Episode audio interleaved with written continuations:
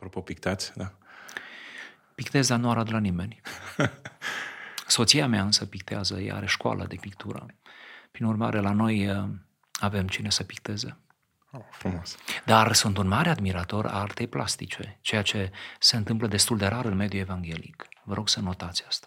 Sunt.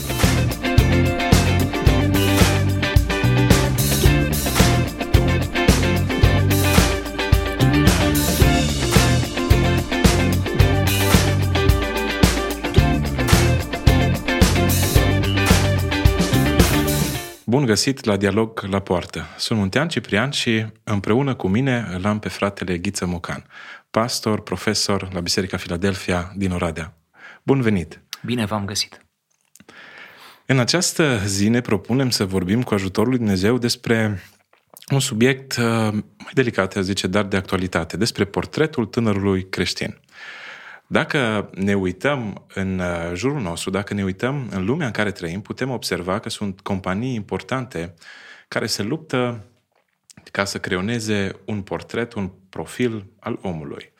Foarte interesant este uh, cât de important este pentru aceste companii să creeze un astfel de portret, un astfel de profil și mai mult decât atât, profilul acestea se vând. Oare noi ca și creștini nu ar trebui, nu ar trebui să creionăm un astfel de portret? Nu știu dacă noi ca și creștini sună prea general. Mai degrabă aș spune biserica creionează un astfel de portret.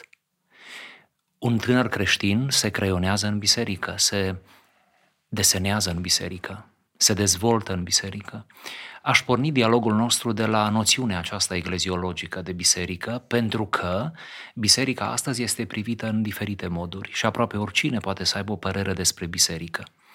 Discuțiile sunt destul de confesionale, doar că noi acum ridicăm puțin ștacheta și vorbim despre biserică în sensul plenar, în sensul biserică cu B mare, cum zicem noi, trupul mistic al lui Hristos. Ori dacă, iată, companiile sunt în căutare de tineri reușiți, promițători, proactivi, gata să-și asume responsabilități și, har Domnului, sunt mulți asemenea tineri, deci eu arunc o lumină destul de optimistă asupra subiectului, atunci biserica nu se lasă mai prejos. Ba chiar biserica a început înaintea companiilor. De exemplu, prime, primii tineri creștini au fost în Antiohia. Citim în Fapte că acolo au fost numiți ucenicii creștini și printre ei vor fi fost și tineri. Deci acolo sunt primii tineri creștini născuți în biserică.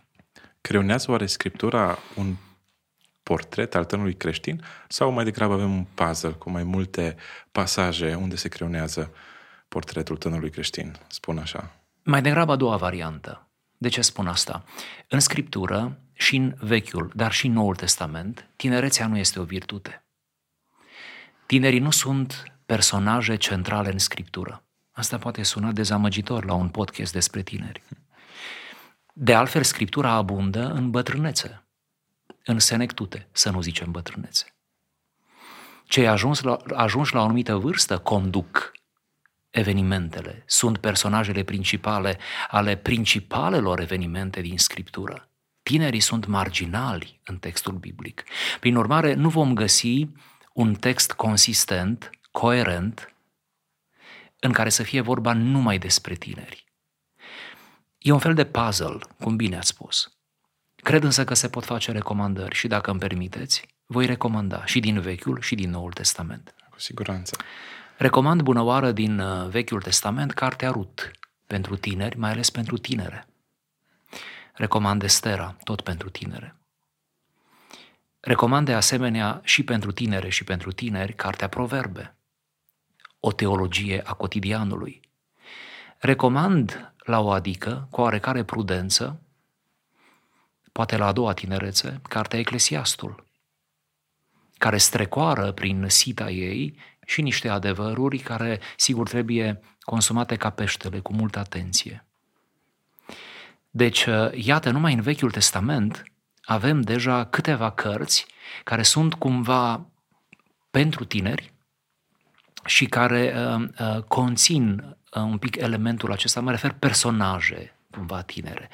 Desigur, ca personaje putem să luăm Iosif, putem să luăm Daniel, dinpreună cu Geneza, respectiv Cartea Daniel, mai ales prima parte. Deci ar fi câteva personaje și texte adecvate în Vechiul Testament. Sigur, după ce tinerii se îndrăgostesc, de obicei se întâmplă. Cântarea cântărilor este poemul acela de iubire absolut fascinant. Să ne mutăm în Noul Testament. În Noul Testament aș recomanda Evanghelia după Ioan, pentru că a fost scrisă de cel mai tânăr dintre ucenici. El a fost mezinul grupului celor doisprezece, sigur nu era la prima tinerețe când a scris Evanghelia, era, credem, și el la senectute deja, dar oricum ar fi, el era... El a fost cel mai tânăr, el a experimentat cumva această poziție marginală în epocă de a fi cel cu ani mai puțini decât un Petru care este decanul de vârstă și care, după cum știți, ia cuvântul aproape de fiecare dată. De asemenea, dintre epistole se recomandă întâi Timotei, doi Timotei, ba chiar Tit, de ce nu Filimon, cu gândul la Onisim. Deci, am găsit câteva personaje, câteva cărți, mai ales din literatura epistolară, care tare bine ar prinde tinerilor de azi. Și aș mai adăuga ceva. Mai ales unu și doi Timotei l-aș recomanda pentru tinerii care au început o formă de slujire, care au deja o responsabilitate în biserică, care dau socoteală cuiva, care cumva consumă niște resurse, care poate au niște mici ucenici, care sunt deja factori de influență în lumea lor, în spațiul lor. Cât de bine le prinde un doi Timotei, nu? Scrisoarea testamentă a Apostolului Pavel. Deci, desigur, toată Scriptura, am încercat însă să selectez pentru tineri. Și pe lângă elementele astea, ce elemente, uite, acum ce aș vrea să spun legat de un portret. Atunci când ne gândim la un portret, putem să asociem cumva și cu pictura, să dacă începe cumva să pictăm, apropo pictați, da? Pictez, dar nu arăt la nimeni. Soția mea însă pictează, ea are școală de pictură. Prin urmare, la noi avem cine să picteze. Oh, frumos. Dar sunt un mare admirator a artei plastice, ceea ce se întâmplă destul de rar în mediul evanghelic. Vă rog să notați asta. Să notăm.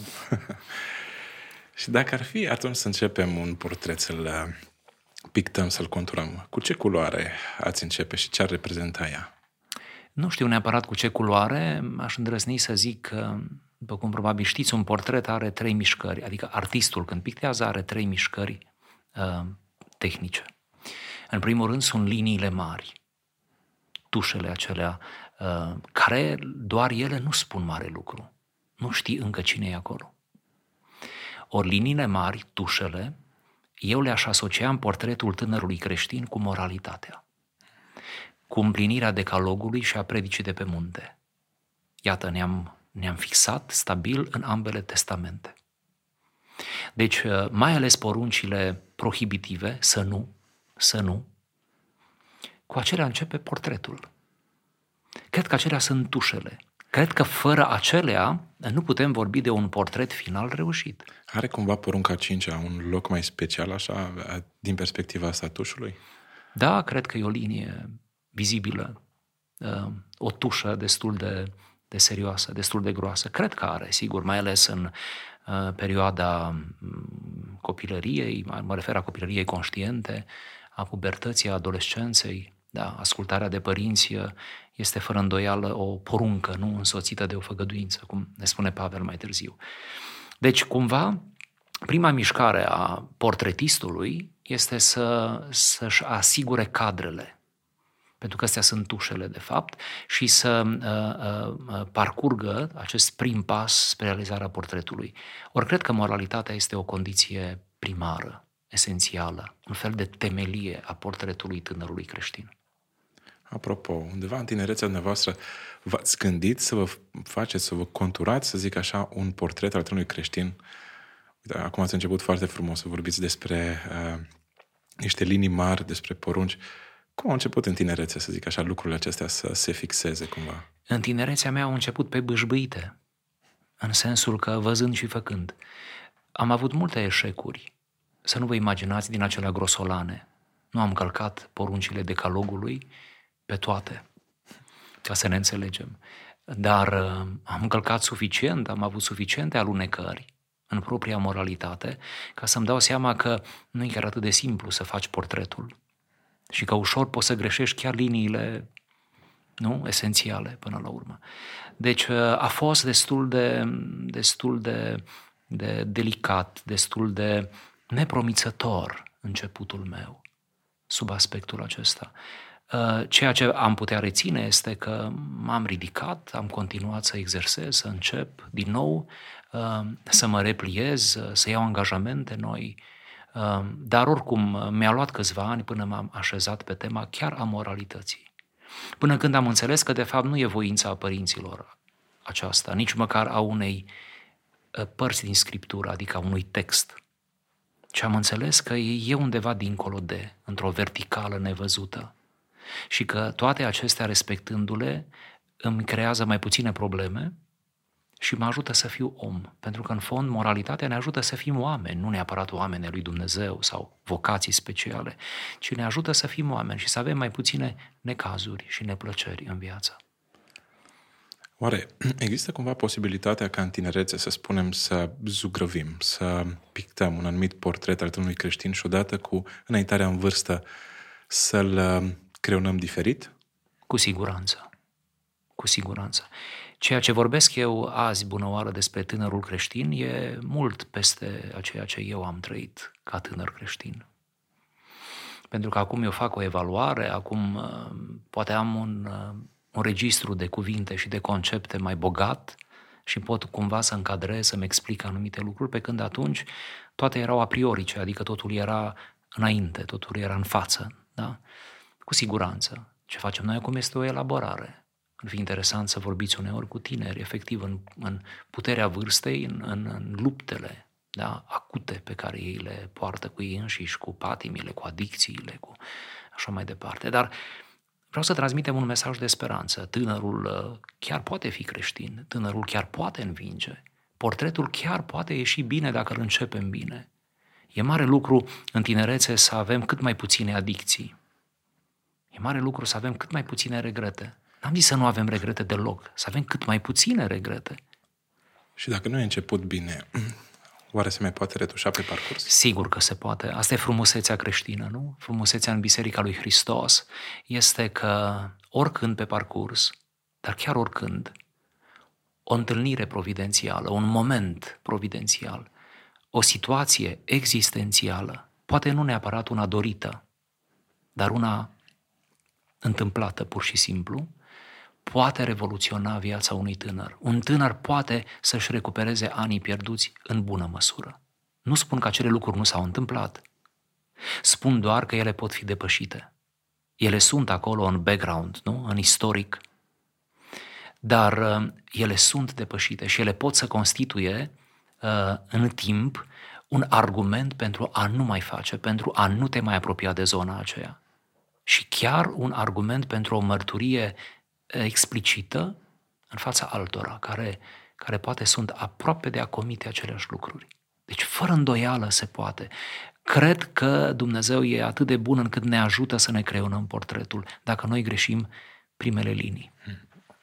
Am început cu liniile mari, din ce mi-amintesc că le asociați cu partea morală. Cum am continuat mai departe portretul? Da. A doua mișcare sunt liniile mijlocii, ca să vorbim oarecum tehnic. Adică nici de cum atât de groase ca primele, dar nici atât de subțiri ca ultimele. Și care ultimele nici nu vor mai fi linii, după cum veți vedea, ci pur și simplu ultimele, acolo deja umplem cu culoare sau da, acolo deja e altceva. Dar rămânem aici, la mișcarea a doua. Deja liniile acestea, în portretistică, din câte eu știu, sugerează chipul. Deja când s-a efectuat a doua mișcare tehnică, știm cine e acolo. Încep să prindă conturul. Da, putem zice, prind contur sau portretul prinde contur. Știți ce aș pune eu aici? Ce ați spune? Asumarea disciplinelor spirituale. Adică o, o, o spiritualitate practică, nu teoretică. Prin aceasta nu le disociez. Teoria și practica merg mână în mână în orice domeniu. Spun doar că odată atinsă o cotă a moralității mulțumitoare, tânărul deja își poate un pic organiza viața. Discipline spirituale mă refer cu prioritate la cele personale, cum sunt ele numite, adică rugăciunea, meditația, postul, citirea, studiul Scripturii. Deci acestea care cumva ne consolidează verticala. Cât credeți că sunt de apreciate disciplinele spirituale în ziua de azi de către tineri? Sau mai bine zis, oare cum ar trebui uh, făcută o propagandă în felul, uh, într-un fel uh, în care tinerii să poată să conștientizeze de nevoia aceasta, să poată să prindă drag de discipline spirituale, pentru că, din ce pot să înțeleg, ele pot să pară ca ceva foarte nepopular pentru tinerii din perioada noastră. Cam tot ce spunem noi pe aici e nepopular. Sperăm să, să facem cumva să devină popular. Da, încerc câteva sugestii. Cred că disciplinele spirituale se asumă în timp, ca orice lucru bun. Și cred că o sămânță are nevoie de timp ca să aducă rod, mă rog, să iasă din pământ și așa. La început, pentru un tânăr, ne imaginăm un adolescent, un tânăr la pubertate, dus de mic la biserică, disciplinele spirituale sunt un fel de must. Sunt din partea casei. Toți ne rugăm, evident că te rogi și tu. În felul acesta să nu ne așteptăm în prima fază el să iubească mult rugăciunea. Noi citim Biblia într-un an. Noi familia. Așa că tu nu vei face excepție. O va citi și el. Evident că nu va fi un îndrăgostit de Scriptură. Dar această etapă, de care tânărul nu este prea încântat, este o etapă obligatorie. Este de neocolit. Cam de aici se începe. Nu poți să aștepți până când el va fi îndrăgostit o sută la sută de, de aceste lucruri sfinte, pentru că nu se poate îndrăgosti de ele decât făcându-le întâi într-o manieră aproape mecanică. Un fel de learning by doing. Da, exact. Exact. Pe măsură însă ce se îndreaptă spre botez, ne imaginăm undeva acum până, anii, cum până majoratului, optsprezece ani, pe acolo, ne așteptăm ca înainte și mai ales după botez, într-un mers firesc al lui normal de credință, în mediul nostru evanghelic, ne imaginăm ca să nu le mai facă din aceleași rațiuni, ci să înțeleagă că el chiar are nevoie de ele. Este ca și cu mâncarea. Când era mic, nu înțelegea de ce trebuie să mănânce felul unu și felul doi. Mereu i s-a părut o povară și inutil. După un timp își dă seama că, că lucrul acesta îi dau sănătate și vitalitate, nu? Exact. Și cumva asta aș spune că e mai greu până la a doua fază, nu? În a doua fază, încet, încet, prin multă discuție, printr-o maturizare intrinsecă legată și de vârstă, el va înțelege că, că lucrurile acestea trebuie să făcute pentru că îi fac bine, pentru că îi acordă, îi dau liniște, îi dau o siguranță, pentru că își pune viața în mâna lui Dumnezeu în mod constant, află care e voia lui Dumnezeu prin Scriptură, atâta cât înțelege el. Deci aceasta ar fi cumva, să zic, a doua fază. Poate că ar mai fi o fază superioară undeva după ce devine un adult, un tânăr adult, vreau să spun, când confruntat cu viața, chiar începe să aibă nevoie de rugăciune. Știi, la început ne rugăm nu pentru că avem mare nevoie, părinții sunt acolo. Dar după aceea, împrejurările vieții, bine spunea cineva, împrejurările vieții sunt un bun dascăl al rugăciunii. Am vorbit acum despre prima fază a portretului, despre uh, valorile morale, am trecut la partea a doua, despre discipline spirituale. Ce ar mai rămâne? Ar rămâne ceva de mare rafinament. Ar fi ultima tușă pe portret. Liniile acelea foarte subțiri, uh, ba mai mult, uh, partea aceea a portretului care dă culoare, nu contur, conturul deja l-avem. Deja se umple spațiul și se umple corect, cu culorile potrivite. Cu... Ei, ultima tușă pe portretul unui tânăr este, aș zice, dimensiunea conceptuală. Dimensiunea a ceea ce numim în mod uzual concepția despre lume și viață. Ei bine, aici putem să asumăm, sigur, în discuție, toate principiile creștine, care nu sunt puține, și sunt extrem de complexe. Aici putem să asumăm mărturia tânărului care devine din ce în ce mai adult, impactul pe care el îl are în familie, în afara familiei, în comunitate, în societate. Cumva Înțeleg prin această dimensiune conceptuală așezarea definitivă pe tema vieții, adică niște valori, deci suntem într-o zonă axiologică a valorilor, niște valori pe care și le-a asumat, la care nu renunță. Ba mai mult, le susține într-un mod apologetic, cu multă eleganță și smerenie. Încearcă de asemenea cu toată, toată această acumulare, e o acumulare, să devină și el cumva folositor, nu? Să zicem împărăției lui Dumnezeu, ca să folosim un termen absolut. Cred că acesta este finalul sau ultima tușă, pentru că prin elementul acesta conceptual chiar el capătă o particularitate creștină. Acest tânăr are deja aliură de portret creștin, are culorile potrivite, are intensitățile potrivite, combinațiile potrivite și este o deplină armonie a culorilor. O armonie de principii, de înțelepciune, de delicatețe, de bunătate, de fermitate, de stabilitate și altele asemenea. Putem spune că lucrurile acestea cumva dau frumusețe portretului. Desigur, îl, îl, îl împlinesc. Ajungem, practic, să conturăm tot mai bine portretul tânărului creștin și... Cred că sunt lucruri foarte frumoase, foarte importante, aș spune, pentru, uh, pentru un creștin. Ar mai rămâne ceva pe lângă partea aceasta conceptuală? În mod tehnic, eu zic că n-ar mai rămâne, pentru că aici intră tot ce ar putea să se mai întâmple. În sensul că orice schimbare de-a lungul tinereții și apoi a asumării rolurilor de adult, mă refer soț, soție, părinți, mai târziu bunici, nu? Deci cumva trecem de vârsta tinereții, tot ce se adaugă se sedimentează tot aici. Adică cam tot ce îi se întâmplă omului după perioada tinereții, presupunem un tânăr creștin care a trecut prin aceste stadii, nu sunt decât niște confirmări la ceea ce el deja știe, el deja a practicat. Nu sunt decât niște noi argumente pentru ce deja el știe. Prin aceasta...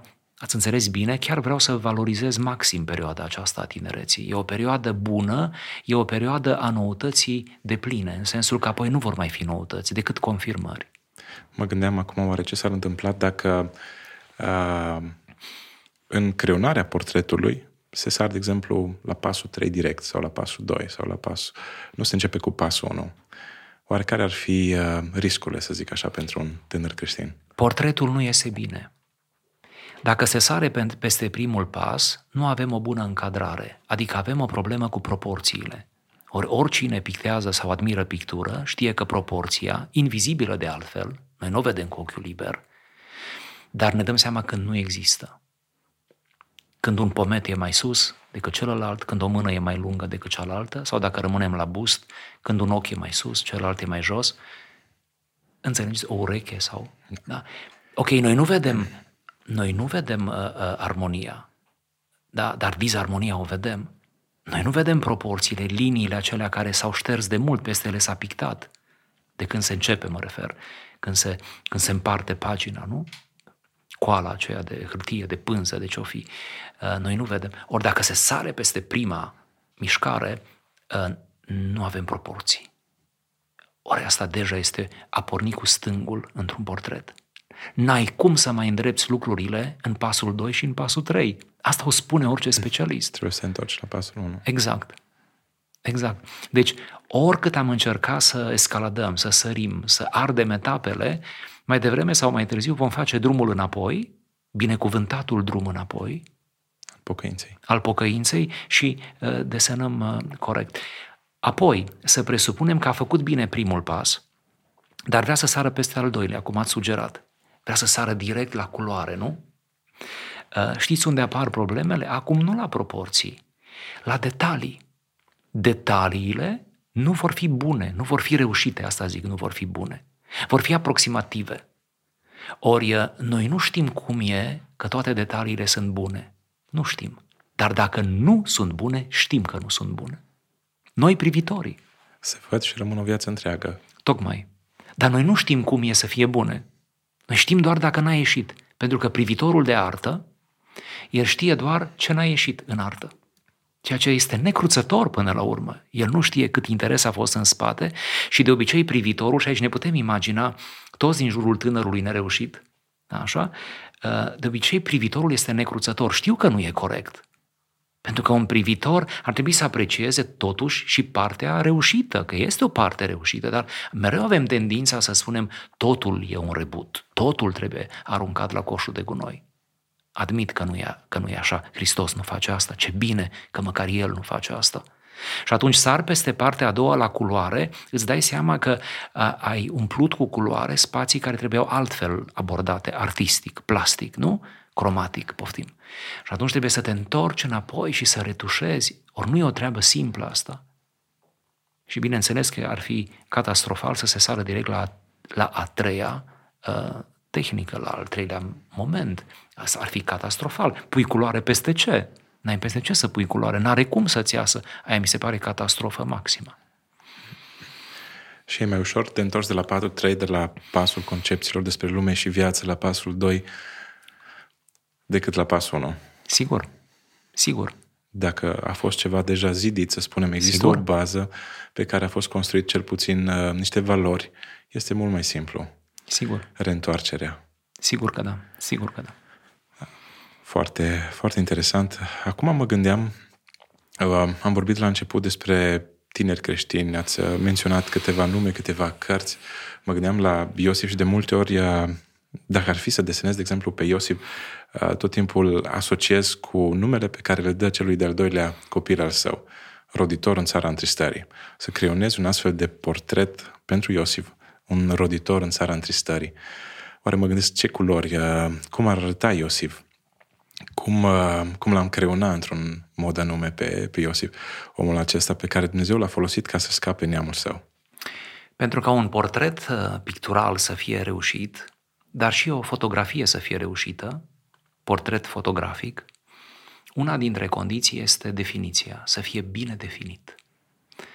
Ori despre Iosif, eu aș zice, rămânând în aceeași cheie, că ar avea un portret bine definit. Știm unde începe, unde se termină și nuanțele ar fi foarte bine alese pentru a avea expresivitate, nu? Și cred că ar fi un portret pe lângă care nu poți trece nepăsător. Atât de mult îmi doresc ca generația tânără să aibă un asemenea portret. Ca noi, chiar noi cei doi de aici și alții ca noi, ba chiar mai în vârstă. Să nu poată trece pur și simplu pe lângă ei, ci să se oprească și să admire. Un portret e spre admirație, nu? Aici nu ne referim la nimic arogant, luciferic, nu vorbim de căderi. Vorbim de exercițiul acela de admirație pe care ar trebui să îl avem unii față de alții, înțelegând că pe Dumnezeu nu-L vedem, totuși îl admirăm și pe oameni pe care îi vedem ar trebui de asemenea să-i admirăm, respectând evident proporțiile. Cred că Iosif și alții ca el, și fiecare generație are mulți Iosif, Iosifi, înseamnă un portret definit, dus până la capăt, împlinit, unde s-a tras ultima tușă și unde totul este impecabil. Nimic nu lipsește, nimic nu trebuie adăugat. Frumos.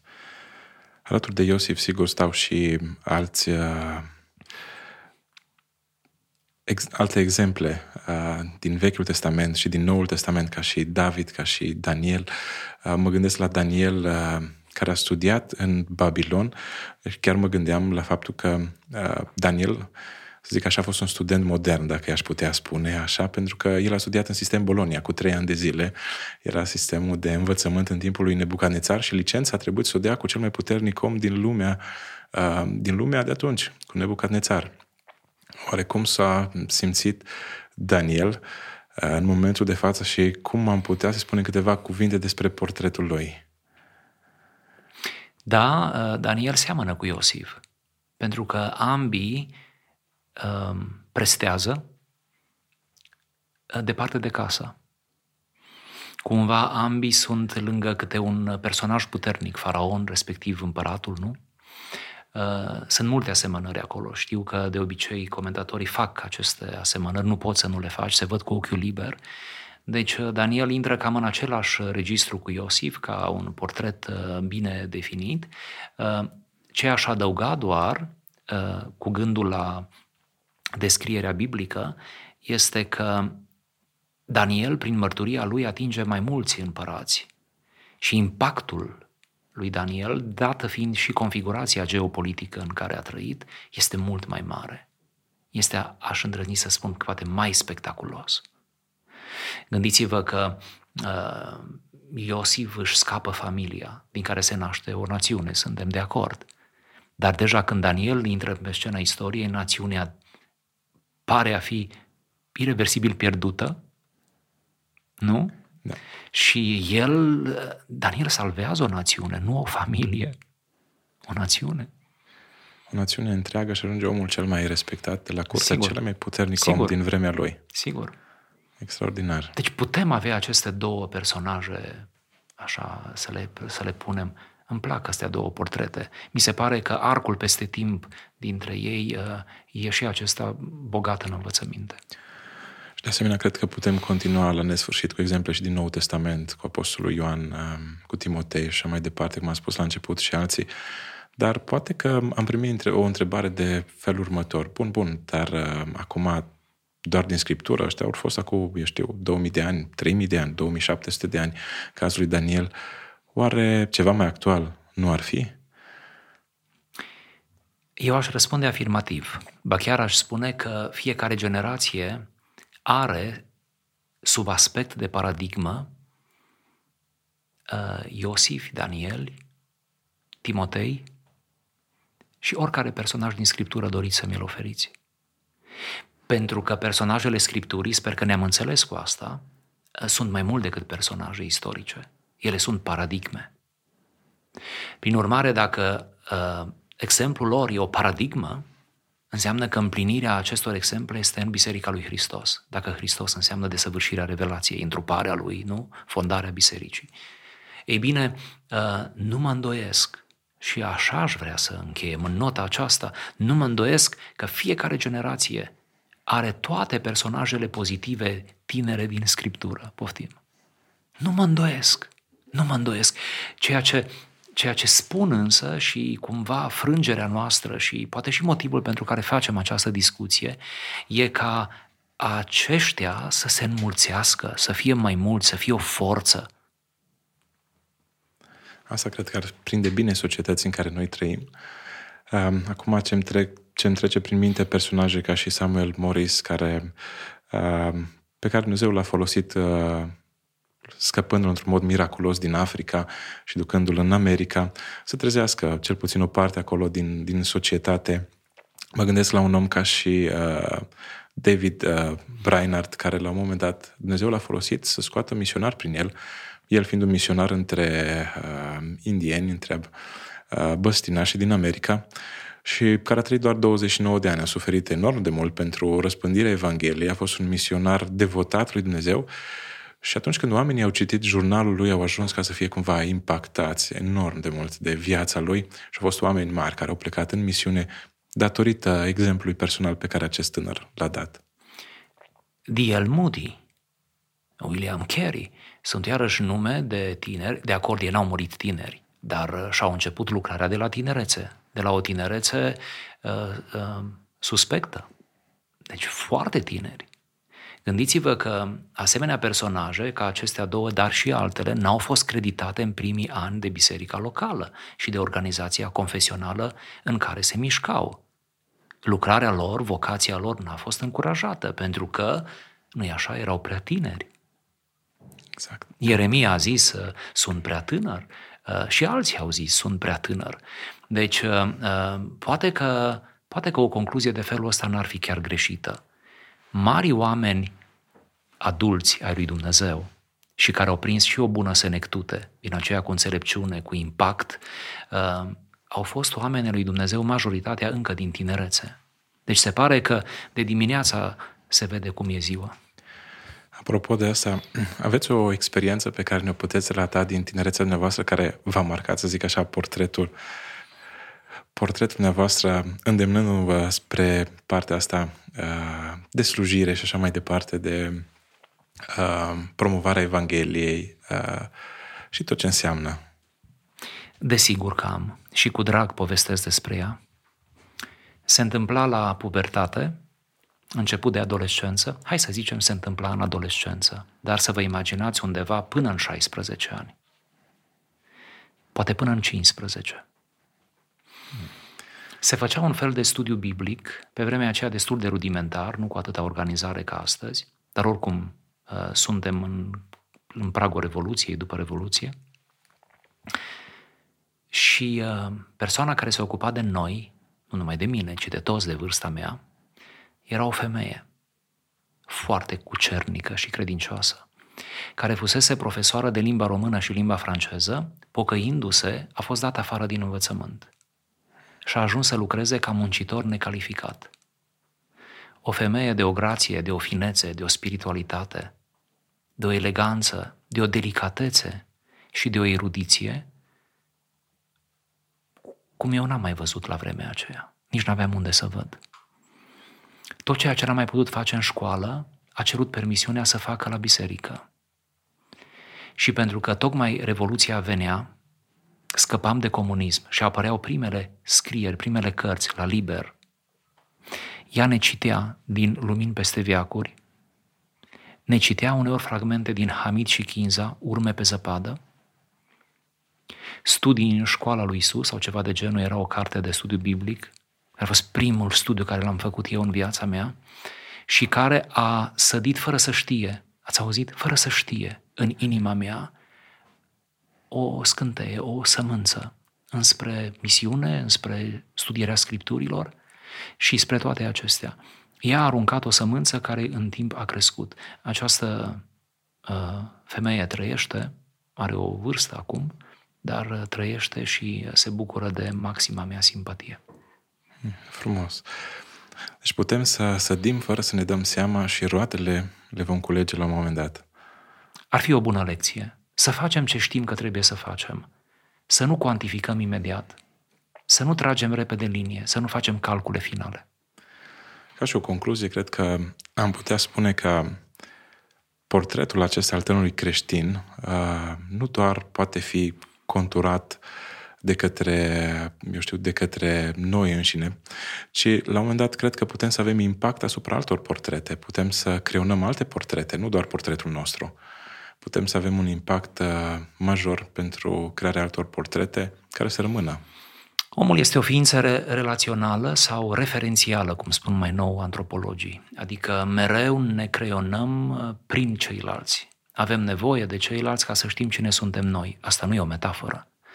Deci mă gândesc că și în formarea spirituală lucrurile stau la fel, de aceea invităm pe tineri să nu stea izolați, să nu se izoleze, acum marea ispită ar fi să se izoleze în virtual, nu? Ce ispită recurentă, dar să nu se izoleze, să vină printre oameni, chiar și în virtual, să fie printre oameni, pentru că numai așa iese bine portretul. Și mi-ar plăcea să încheiem nu cu imaginea unui portret somptuos, spre care privim aproape uh, intimidați, ci spre o poză de grup, spre un portret de grup, mântuindu-ne cu toți, cu toții, la oaltă, aproape în același ritm.